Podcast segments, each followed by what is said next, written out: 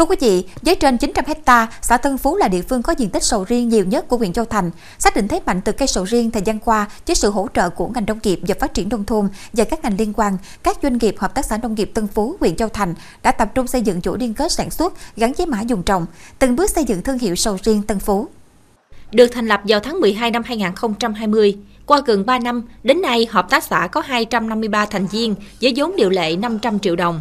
Với thế mạnh là cây sầu riêng, trong thời gian qua, Hợp tác xã Nông nghiệp Tân Phú đã tập trung xây dựng chuỗi giá trị cây sầu riêng. Qua đó, tổ chức liên kết đầu vào với các doanh nghiệp phân bón, thuốc bảo vệ thực vật cho các thành viên. Từ đó tạo được đầu vào phân bón, thuốc bảo vệ thực vật có chất lượng, giá cả cạnh tranh hơn bên ngoài thị trường. Trong năm qua, hợp tác xã đã liên kết tiêu thụ hơn 100 tấn phân hữu cơ và vô cơ các loại. Bên cạnh đó, còn tập huấn hướng dẫn bà con nông dân và các thành viên hợp tác xã phương pháp ủ phân hữu cơ từ các phế phụ phẩm lá sầu riêng, chôm chôm, vỏ trái cây sao sơ chế, phân dê, bò.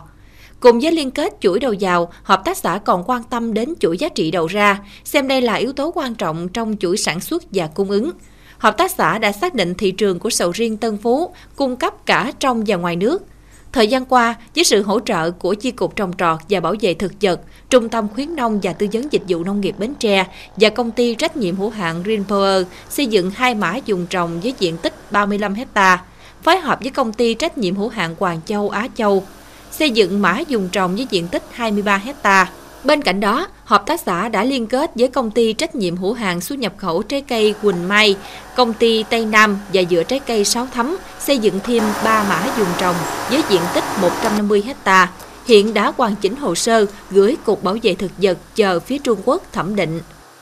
Cấp cái mã dùng trồng thì ờ, bà con nông dân rất là phấn khởi, ờ, có được cái thành quả như ngày hôm nay ờ, thì chúng tôi vô cùng biết ơn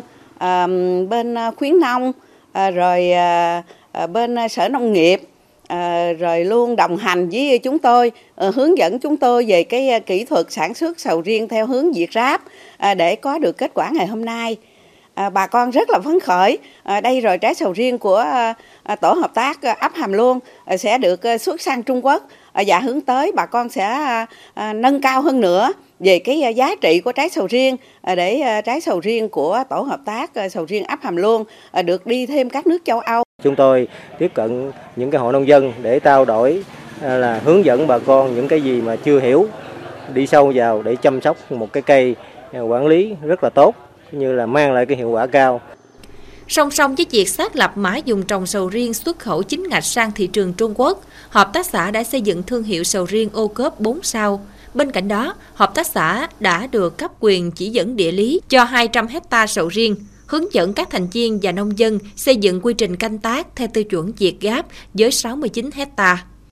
Hợp tác xã nông nghiệp Tân Phú xác định là xuất khẩu là chủ lực vì số lượng sầu riêng của Tân Phú rất là lớn và song song đó thì hợp tác xã cũng sẽ định hướng cho nông dân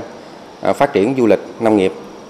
Thì trong phát triển du lịch nông nghiệp thì à, sầu riêng cũng là một cái sản phẩm để phục vụ du khách rất là tốt nhưng mà hiện tại thì hợp tác xã vẫn chưa được ờ, hỗ trợ về cái mặt ờ, công nghệ để có thể chế biến, bảo quản, sau thu hoạch